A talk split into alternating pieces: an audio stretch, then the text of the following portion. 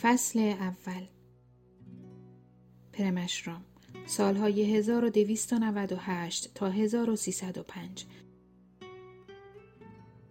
قسمت دوم. عبدالله پاکروان با نام مستعار چوتابابا که در پرمشرام به آسمان ششم آگاهی رسیده بود از سفرمانی که بابا به او داده بود تا بتواند آگاهیش را افزایش دهد نافرمانی کرد.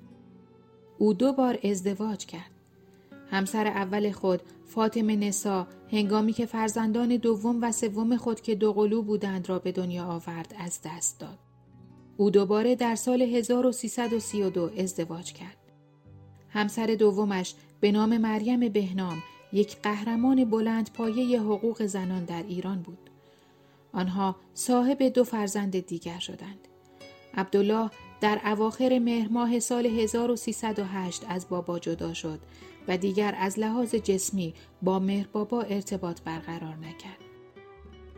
اما مرشد معنوی خود را تا آخرین لحظات زندگیش همراه خود داشت.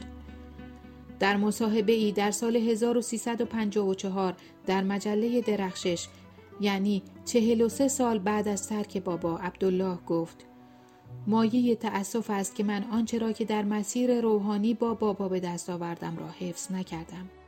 اما می توانم بگویم که در زندگیم با بابا شخصیتی قوی به دست آوردم و مسیر راستگویی و اخلاص را انتخاب کردم و از امور دنیوی بیزار بودم.